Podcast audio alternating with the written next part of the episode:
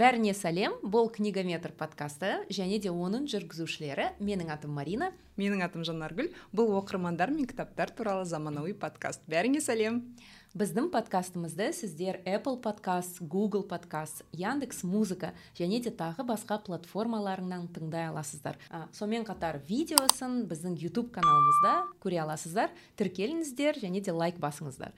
Біздің подкасттың соңғы кезде бір көп жаңалықтар болып кеткен шығар. Ютубқа шықтық. Енді міне қазақша сөйлеп жатырмыз. Бірақ ә, біздің фанаттарымыздан сұрақтар келіп жатыр. Енді тек қазақша жүргізесіздер ме деп сіздерге айтып кетейік. Сондықтан біздер барлығын қазақша жүргізбейміз. Біздің кейбір эпизодтарымыз орыс тілінде сізге үйреншікті және қазақ тілінде де эпизодтарымыз болады. Оның себебі енді біздің серіктесіміз бар. Иә біздің серіктесіміз бұл степен волд баспасы яғни бұл ә, біздің баяғыдан келген достарымыз. Yeah. Иә. степен волд баспасын өте қатты жақсы көреміз. Ә, оның ә, тарихына үңілсек степен волд баспасы бес жылдай бұрын алматыда пайда болған. Рейса сайран кадыр оның негізін қалаушысы. Степен волд баспасы немен әйгілі?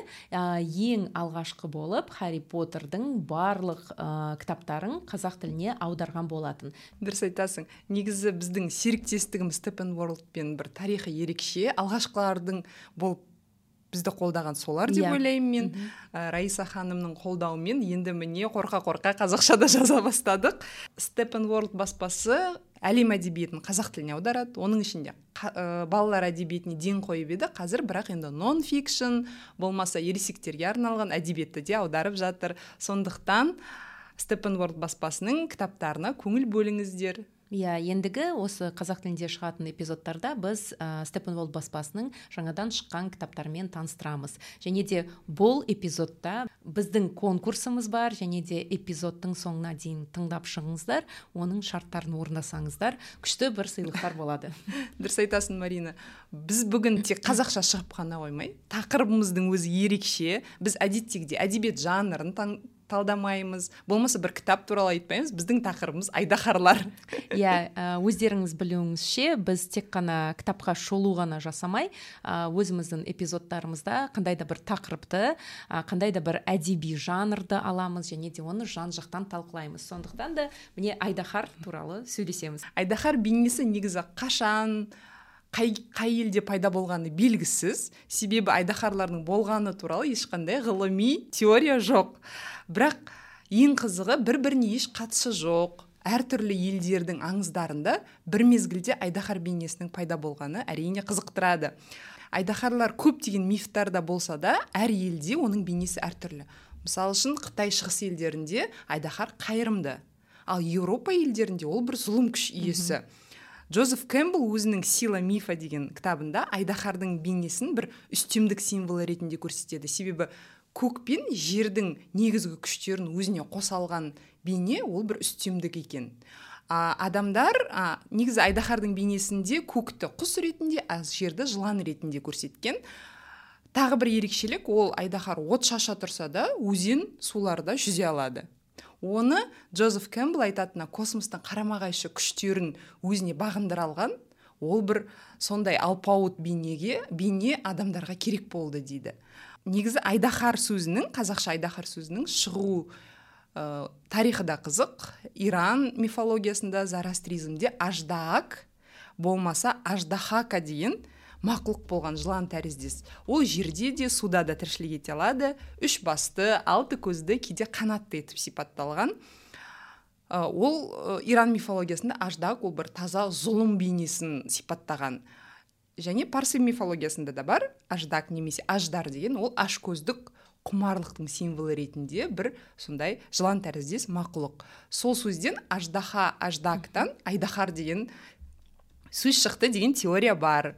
Негізі қазір байқап отырсақ сериал мультфильм кітаптарда айдаһар бейнесі өте кеңінен қолданған. Тіпті марина екеуміз айтып отырсақ сүйікті айдаһарларымыз да бар иә. екен. Менің айдаһарым ә, әрине әрине дом дракона сериалындағы айдаһарлардың бірі. Ол лейнаның хагар айдаһары. И оны мен айтамын ғой. Соны екеуміз ойлап отырсақ yeah. Иә. екеуміздің айдаһарымыз бір екен. Неге ол сенің сүйікті айдаһарың? Сосын мен айтамын неге менің сүйікті айдаһарым екен? Жалпы осы эпизодқа дайындалған кезде бірден айтып қойдық. Ә, жалпы біздің сондай неміз бар ережеміз бар. Иә. Эпизодқа дайындалған кезде бір бірімізге ештеңені айтпаймыз. Ал бұл қазақша шығатын ең алғашқы эпизод болғасын қатты дайындалдық.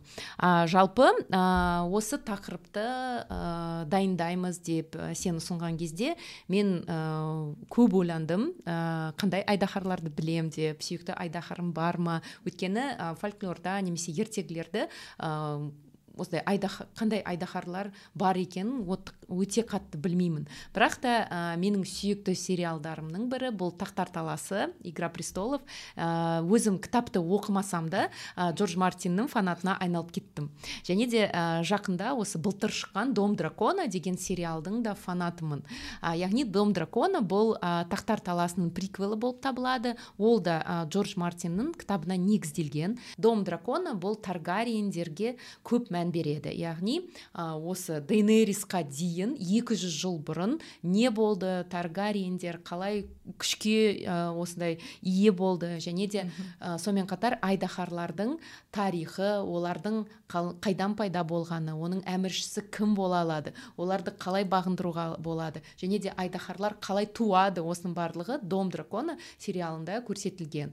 Вестерос әлемінде айдаһарлар тек қана шайқастарға ғана қатысып қана қоймай сонымен қатар олар ә, жалпы адамның серіктесі болады яғни ә, мысалы бізде мысық бар ит бар иә? Мысалы үйлерімізде. Ал ә, вестерос әлемінде таргариендерде айдаһар болған. Джордж мартиннің пламя и кровь романында ә, осы айдаһар туралы көп айтылады. Жалпы кітапта 20 айдаһар суреттеледі. Ал сериалдарда ә, тек қана шамалы ә, көп айдаһар көрсетілген жоқ. Айдаһарларды тек таргариенің қаны барлар ғана басқара алады. Ә, сонымен қатар бастард та басқара алады бастард не екенін білесің ба? Заңсыз туылғандар. Иә заңсыз туылған. Мысалы әкесі таргариен болса иә немесе шешесі иә таргариен болса онда жоқ тек қана әкесі. Оны білмейді екенмін. А, жалпы а, әкесі бір а, биліктің иесі яғни бір ам, патша болса ал мамасы а, қарапайым адам болса Қарапайым адам. онда а, бастард деп айтады незаконно рожденный. Мгм. айдаһарлар валерияда қалай пайда болды? Яғни валерияда бір күні катаклизм болған және де оның нәтижесі ретінде тек қана виларион мен таргариендер ғана аман қалды. Осылайша таргариендер айдаһарлардың ең жалғыз басқарушы болып ә, қалған болатын. Яғни осылайша таргариен әулеті әлемдегі айдаһарлардың жалғыз иесі болып қалды. Әрбір таргариеннің өз айдаһарына құқығы бар және де сіз ә, басқа біреуді басқара алмайсыз. Тіпті эйгон патшасының өзі де өзінің әпкелерінің айдаһарларына міне алмаған. Ә, айдаһарлар сирек жұмыртқа салады және де ә, ол жұмыртқа 10 жылға дейін сақтала алады. Мысалы дом дракона сериалында біз ә, деймонның осы жұмыртқаның қалай тапқанын және де балаларына қалай алып келгенін көреміз. Енді жұмыртқадан айдаһар пайда болғаннан кейін енді оның иесі ә, иесі өзінің құқығын ә, жариялау керек. Яғни біз ол сериалда осы патшаның балалары яғни таргари жас таргариендердің қалай ә, тренировкаға барғанын және де айдаһарларды қалай бағындырғанын көреміз. Ал неге хагар менің ең сүйікті айдаһарым болып табылады? Өйткені ол ең алып айдаһар екен. Мысалы мен интернеттен бір ә, осы бейнені көрген болатын ә, тақтар таласындағы ә, дейнериске тиесілі үш айдаһарды алатын болсақ олар ең кішкентай болып тұр екен. Яғни оларды мысалы анау 200 жыл бұрын валериядағы үлкен айдаһарлармен салыстыруға болмайды. Өйткені олар өте кішкентай. Ал хагар болса ол ең алып ең үлкен айдаһар болып табылады. Және де оның иесі Ле- лейна патшайым. Лейна патшайымы болған ә, бірақ спойлер болмайтын шығар иә оның өлімінен кейін ә, оның иесі болған жоқ. Яғни хагардың келесі иесі ә, лейнаның қыздары емес ал эймонд болады. Ә, эймонд бұл ә, визерис патшасының ортаншы баласы және де ол сол айдаһарды ә, жаулап алып кетеді. Менің маған ең ұнағаны бұл ә, осы сериалда ә, кішкентай баланың осындай батылдығы ә, осыны қалай көрсеткені өте ұнады. Сонымен қатар ә, осы валерия тілінде қандай командаларды бергені мысалы дракарис ә, және де тағы басқа командаларды бергені өте қатты ұнаған болатын. Сонда сен бір кездейсоқ сол заманға түсіп кетсең айдаһарды иелеп команда беруге иә, дайынсың иә иә команда беруге дайынмын. Тек қана сол валерия тілін кішкене жақсылап үйрену керек. Жаттау керек. Иә жаттау ал керек. маған бір есімде қалған бір бейне сол сериалданы лейнаның ыыы келіп өзінің ауырып тұрған кезінде ол босана алмай ұзақ уақыт қиналады ғой сол кезде келіп вхагарға мені өртеші деп иә. команда берген сол сцена бір есімде қалды да ана вхагардың соны біз ессіз жануар десек та бір сол ыыы лейнаны өртеген кезде ана бір көзіндегі қиналғанын көрген сол керемет ә, сцена екен. Иә, сол есімде қалды менің. жалпы осы джордж мартин әлемінде айдаһарлардың сезімі болады Иә. эмоциялары болады. Сондықтан бұл жай ғана ә, команда беретін өртейтін бір Иә. жалмауыз ә, не нәрсе емес. Сонымен қатар мысалы біз хагар дейміз. Өйткені бұл ә, осы орыс дубляжында осылай аударылған. Бірақ та ағылшыншасы вейгер болады. А. Вейгер. Сондықтан мүмкін қазақ тіліне аударған кезде осылай иә шығар. осылай қалдыратын шығар. Ә, вей- вейгер деген хагар емес. Сен дұрыс айттың әдебиеттегі айдаһарлар мифтағы айдаһарларға қарағанда өте ерекше. Жазушылар бір әр айдаһарға антропоморфты бір қаз- адамдық қасиет берген секілді иә? Әр айдаһардың өзінің мінезі бар ерекшелігі бар. Негізінде алғашқыда осы алғашқылардың бірі болып фэнтезида айдаһарды қолданған джон толкин. Жиырмасыншы ғасырдағы әдебиеттің ішіндегі ең ә, әйгілі айдаһарлардың бірі ол хоббиттегі смаук болып есептеледі. Ә, смаук өзі қазынаны бауырына басып жатқан өте айлакер арам айдаһар. Таудың ішіндегі үңгірде қаншама жыл жатады сол қазынаны күзетіп. Сол кезде оған торин дубашит пен бильбо келе бастаған ә, отряд келіп соған айтады мына қазынаны біз аламыз деп. Сол кезде ә, смаук бір ашуға булығып жанындағы қаланы өртейін кезде оны бір садақша атып түсіреді. Сол смаук ә, ең алғашқы айдаһарлардың бірі. Ол ә, кітапта да кинода да бенедикт кембербридж дыбыстаған. Өте сол арам айлакер екені өте жақсы көрсетілген. Енді бір қызық мәлімет. 2012 жылы Forbes әлемдегі ең бай әдебиет кейіпкерлерін тізімін жасаған сол кезде смаук бірінші орын алған. Оның қаражаты шамамен 62 миллиард долларды құраған. саналған болатын? Кітап бойынша сол қараған қанша оған қаражаты бар екен. Сол смаук сонда бір бай айдаһарлардың бірі. Окей. Олигарх айдаһар болған олигарх айдаһар. Иә. келесі бір танымал айдаһар ол кристофер паулинидің эрагон сериялы кітаптарының ішіндегі сапфира ә, атынан біліп тұрған шығарсыздар бұл қыз бала айдаһары оны эрагон жұмыртқа кезінен тауып оны өсіріп ол дүниеге келген кезде қыз екенін байқайды да. Сыртқы келбетіне қарап сапфира деген ат қояды. Ал бұл ә, кітапта сапфира ол керісінше данагөй өте ақылды баланың қорғаушысы ретінде көрсетілген. Тағы бір ә, айдаһарды кішкене балалар біледі деп ойлаймын. Ол крисида коуэлдің как приручить дракона сериал кітаптарының ішіндегі беззубик ол ә, аттас мультфильм арқылы өте кең танымал болды. Ол беззубик керісінше ерке ойнамал өзі сондай айдаһар кейбір қылықтары тіпті мысыққа ұқсап кетеді иә. Бірақ ә, сонда да да ол өте қайратты айдаһар. Ә, ол өзінің досын көптеген қауіптен алып қалады. Сондықтан балаларға беззубик ерекше ұнайтын шығар. Міне қарап тұрсаңыздар үш түрлі айдаһар үш түрлі мінез. Сондықтан айдаһар кейіпкерін жазушылар өте кеңінен қолдана алады. Себебі әрқайсысына бөлек мінез беруге болады бөлек қызмет беруге болады. Мысалы үшін кейбірінде дом дракона игра престоловта ол бір үлкен патшайымдардың қасындағы серіктестік болса балалар кітабында ол баланың досы бір кейде ә, плюш ойыншық сияқты қасында жүретін сияқты болып елестетеді. Ал кейбір кітаптарда тіпті адамдар айдаһарға айналады. Оны әр келесіде айтып беремін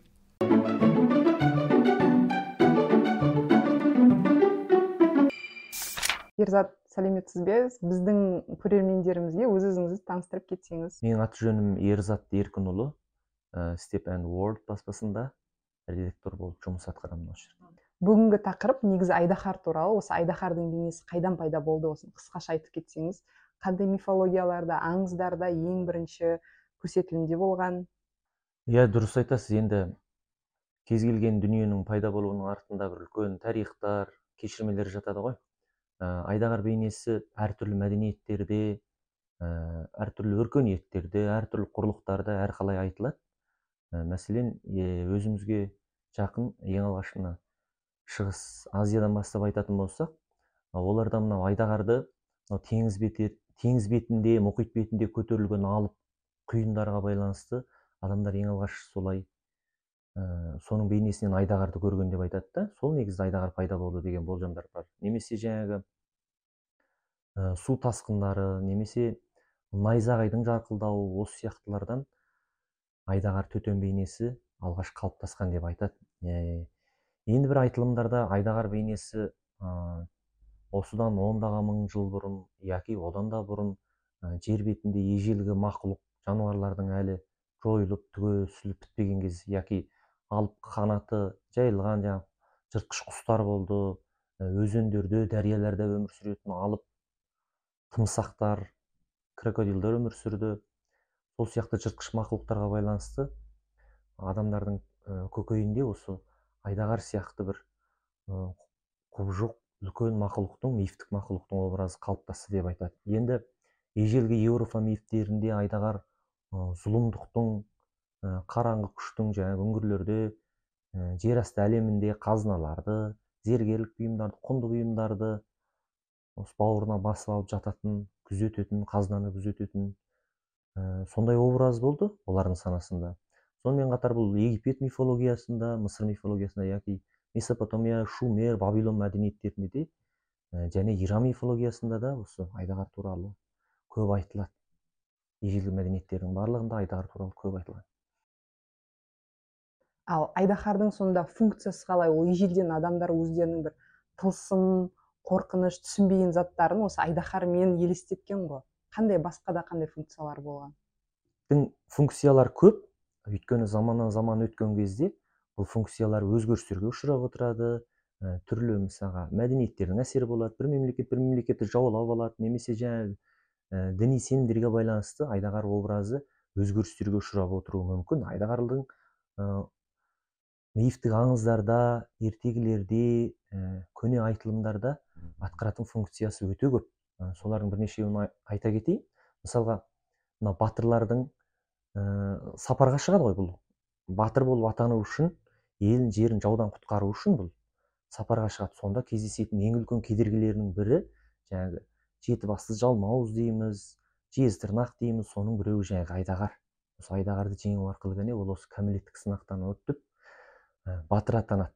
Қиындықтарды еңсеру арқылы. Екіншіден бұл қазыналарды күзетеді мысалға. Үлкен үңгірлерде жер асты әлемінде қазыналарды де айтып өттік. Алтын ділдә күміс бүкіл қаланың байлығын басады ә, содан кейін бұл кейбір мәдениеттерде айдағар жаңағы жаңбырдың құнарлылықтың белгісі яки өзен құдайы теңіз құдайы дариялар су лай тасқындар осылардың бір рух иесі ретінде бейнеленеді. Өйткені енді әлемде әртүрлі халықтар өмір сүреді ғой. Біреуі отырықшы мәдениеттерде егістік олар жаңбыр тілейді сол кезде осы айдағар соларға жаңағы жаңбыр құдайы өзен теңіз құдайлары болып ә, көрінеді. Осындай көп түрлі функциялары бар енді айдағар туралы. Ал айдаһардың образы сыртқы бейне пішін туралы айтсаңыз. Әрине ең алғаш адамдар мына табиғат әлеміндегі өзіне түсініксіз жаратылыстық күштерден қорыққан ғой жаңағы. Мейлі ол адамға жаңағы нақтылы пішін форма түрінде кездесетін айдағар жез тырнақ алып дию жеті басты құбыжық болсын. Немесе жаңағы адамға түсініксіз жаратылыстық апаттар болсын. Адамдар осылардың бәрінен қорықты ғой. Кейін келе бәрін түсінді ақырын ақырын. Олардың қанаты бар екенін жаңағы олар от шығара ма аузынан? Белгілі бір кезде ұйықтай ма? Мысалы белгілі бір кезде адамдарға шабуыл жасай ма? Олардың әдеттерінің бәрін зерттей бастады. Орта ғасырға келген кезде мысалға еуропадағы рыцарлық әдебиет дейді осылардың барлығында әдейі айдағар образы өте көп ұшырасады жаңағы батырлардың айдағарларды жеңуі тіпті бара бара адамдар қайтетін болды айдағарлармен достасатын болды ғой. Олармен алысып алысып әлгі қоянды жаңағы қуа қуа батыр бол деген сияқты айдағардың қанатына мініп онымен достасып айдағарлар еліне барып олармен араласып.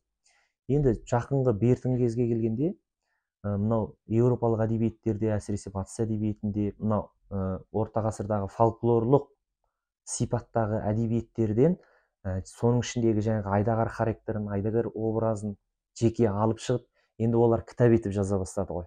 Балаларға лайықтап бір айдағардың өзін түрлентіп мысалға неше он түрлі неше жүздеген түрлі образ жасады. Оны балалардың өміріне кіріктіріп жіберді. Әрине ол жерде қайтеді баланың тіліне жеңіл ойнақы түсінікті. Сонымен қатар ә, жаңағы енді балаға фобия сыйлауға болмайды енді қорқынышты қылмай оны жаңағы балалардың санасына лайықтайды немесе ересек адамдарға болсын ол қызықты етіп ары қарай оқыла береді. Ал қазақтарға айдаһардың бейнесі қаншалықты жақын? Біздің аңызда мифологияда айдаһардың функциясы сонда қандай болған? Енді бізге ә, айдағар бейнесі яки бұл ә, драко деген сөздің өзі бұл ежелгі латын тілінен шыққан латын тілінен французға француз арқылы ағылшынға барған. Яки алып жылан деген мағынаны біледі де немесе оларда алып жылан және үлкен алып теңіз балығы деген мағынаны білдіреді. Сондықтан енді біздің қазақта да бұл айдағар деген енді бір мағынасында алып жылан яки нән жылан деп айтады. Сондай мағынада білінеді бізде де. Енді біздің көне ертегілерімізде айдағар образы осы алып жылан образы көп. Оны өзіміздің бізге етене таныс ертөстік ертегісінде бар бұл алып ә, кеңестікті жер бетін жер астын жалғастырып тұратын үлкен бәйтерек болады. Сол бәйтеректің түбінде айдағар болады да ал бәйтеректің алып мықан ағашы дейміз ғой. Осы мықан ағашының басында алып қара құс болады. Қарасаңыз екеуі жаңағы құс пен анау ә, айдағар алып жылан екеуі бір біріне дуалистік қарама қарсы күш. Яки бұны ғылымда енді дуалистік мифология дейді бұл барлық халықтарда да бар. Мысалы қараңғылық пен жарық сияқты. Енді біздің көне ертегілерімізде бұл алып жыландар алып айдағарлар бұлар да жер асты әлемінде өмір сүреді көбінесе. Ә, зерттеулерге байланысты бұлар енді жер астындағы темір рудаларын күзетеді екен да. Мынау атақты жаңағы ертегілерімізде айтылатын батырлар алғаш жорыққа шыққанда жаңағы сынақтан өткен кезде осы жылан бапы дейміз ғой. Жылан бапы ханның алдына барады да содан жаңағы қару жарақ жасайды. Қару жарақ сұрайды. Сосын жаңағы сауыт сайман сұрайды үстіне киетін солардың бәрін жаңағы жылан бапы қан береді. Сосын бұл жылан бапы қан жаңағы батырды жұтып қайтадан құсады ғой. Жұтып құсу деген сондай бір функциясы бар. Сол кезде ол жаңағы жараланып тұрған қансырап тұрған батырға чыт жаңа күш береді. Бұл да ә, батырды сондай бір кәмелеттік сынақтан өткізеді бұл айдағар енді Ә, біздің сол ә, алып жыландарымыз кейін келе орта ғасырда қазақ халқының жаңағы ислам дінін қабылдауына байланысты ә, парсы мәдениетінен араб мәдениетінен кірген ә, ертегілерге байланысты сол кездегі ұғым түсініктерге байланысты біздің айдағар мотивіміз кішкене өзгерістерге ұшырады. Өйткені жаңағы енді ертегілерімізде жаңағы отырықшылық мәдениеттегі ертегілеріміз мына сырдың бойындағы қалалар осы көптеген осындай варианттар қосыла бастайды ғой бізге. Сол кезде бұл айдағарлар қайтеді. Ә, бір басты жаңағы үш басты жеті басты болып өзгере бастайды. Оның басы көбейе бастады. Содан кейін бұл бұл алып айдағардың жаңағы денесі жарылып кеткен кезде денесінен су шашылады да бүкіл жаңағы өрт сөндіретін сондай функциялар қосыла бастады яки. Сондықтан бұл жерде ақырындап ақырындап бізге жаңағы айдағар генезисі енді шығу тегі орта ғасырларда бұған басқаша функциялар қосыла бастады. Бірақ енді оның жаңағы арғы көне түркілік прототүркілік дейміз ғой және ғұндардан сақтардан бері келе жатқан айдағар образы образында қандай ерекшеліктер бар оның бәрін біз көре білуіміз керек.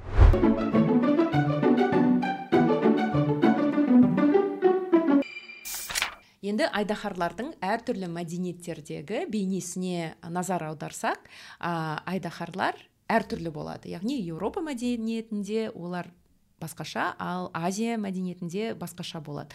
Ә, айдаһарлар барлық жануарлардың белгілерін қамтиды және де барлық төрт элемент оған бағынады. Яғни бұл от су ауа және жер. Ал жанаргүл сенің ойынша айдаһарлар не істей алады? Мысалы мысықтың немесе иттің істей алмайтын нәрселерді ә, ит ә, айдаһардың қандай айырмашылығы бар? От шаша алады. От шаша алады. Ұша алады суда жүзе алады жүзе иә. алады сосын патшайымдарды алып кете алады алып қашып кетіп үңгірде. Иә дракарис деген кезде бірден көп адамды өлтіре алады. Иә осындай белгілері бар.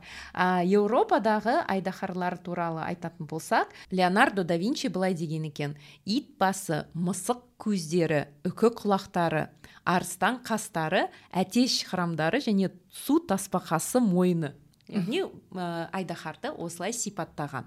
А, батыс еуропаның ә, ертегілерінде және мифологиясында әдебиетте ә, айдаһарлар дұшпан адамның дұшпаны болған. Яғни олар шабуыл жасады ә, әдемі қыздарды алып кетті ә, осындай бейне болған екен. Ал азия ертегілерінде керісінше айдаһар бұл өте мейірімді жан. Яғни ол адамның досы ә, және де адамдар оған ә, ол ешқандай шабуыл жасамайды адамдардың өздері оған сыйлықтарды әкеледі. Сонымен қатар әдемі қыздарды да сол айдаһарға әкеледі екен.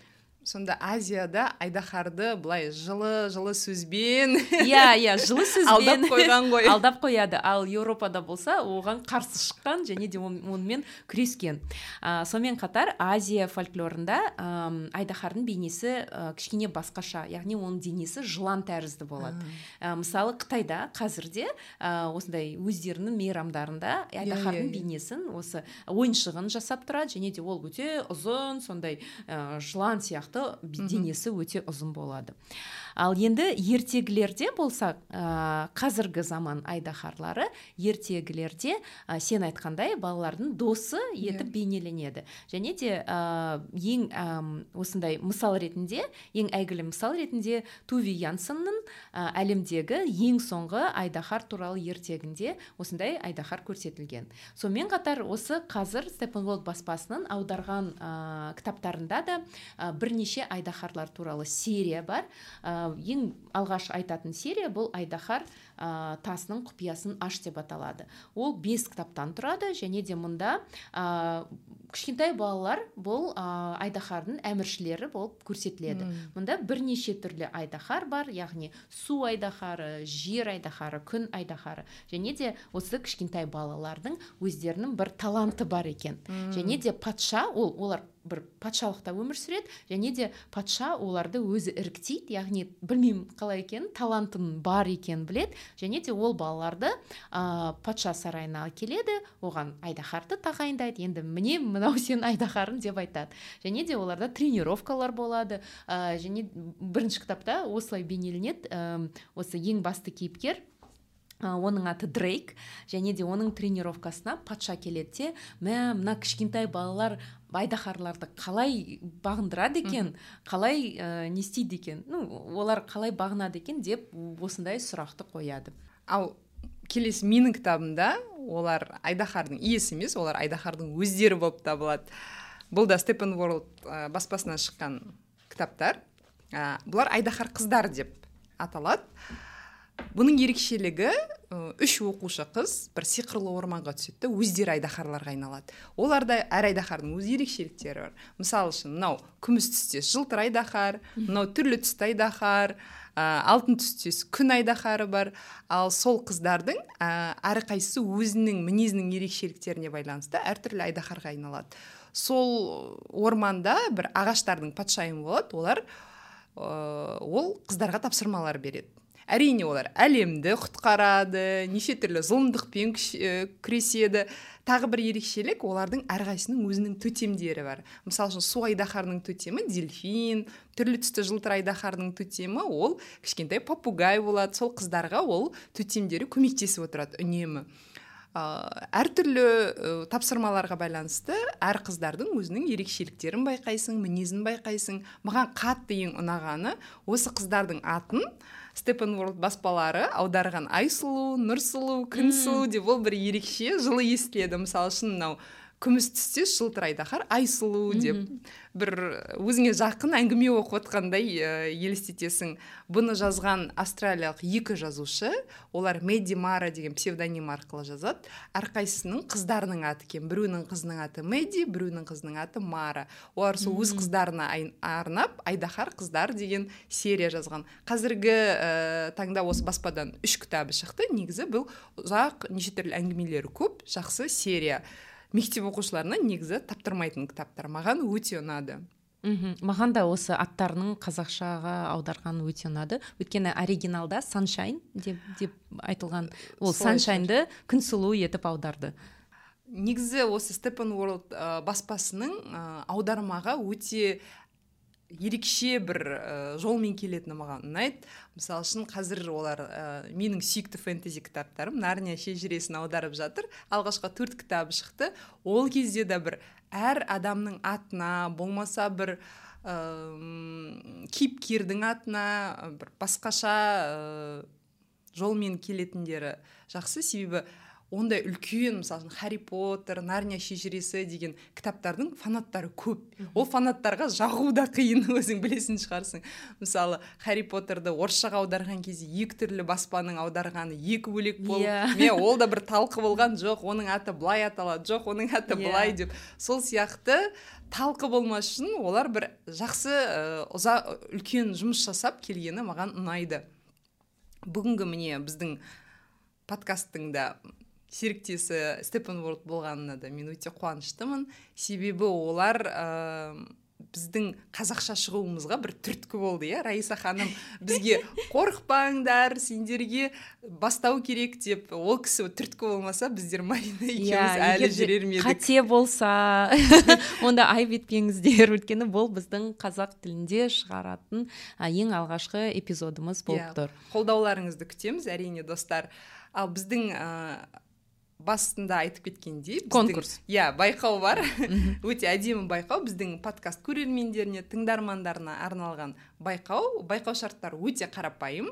Осы эпизодқа лайк басыңыздар және пікірде өзіңіздің мейлі кино болсын мейлі сериал болсын мейлі кітаптағы сүйікті айдаһарыңызды жазып кетсеңіз қанша уақыт берейік марина? Екі апта? Бір ай. Жақсы. Бір ай берейік жаз иә. адамдар отпускте каникулда жүр. иә, иә. сондықтан бір айдың ішінде бізге пікір қалдырыңыздар. Және де сыйлығымыз бар. Сыйлығымыз степен уорлд баспасынан бір қоржын кітап. Осы кітапты жеңімпазымыз алматы қаласынан алып кету қажет. Сондықтан пікірлеріңізді күтеміз достар. Бүгінгі эпизод қолдауларыңызды да күтеміз. Лайк басыңыздар пікір қалдырыңыздар. Ә, сіздің әр пікіріңізді біз марина екеуміз оқимыз екеуміз талқылаймыз қуана қуанамыз дұрыс айтасың. Ә, подкастты сіздер ютуб арнасынан книгаметр каналынан көре аласыздар. Сонымен қатар аудиода тыңдағыңыз келсе онда apple подкаст google подкаст яндекс музыка деген платформаларға жазылып подкастымызды тыңдай аласыздар. Бізге жазылыңыздар пікір қалдырыңыздар лайк басыңыздар. Кітап оқудан талмайық достар. Сау болыңыздар. Сау болыңыздар.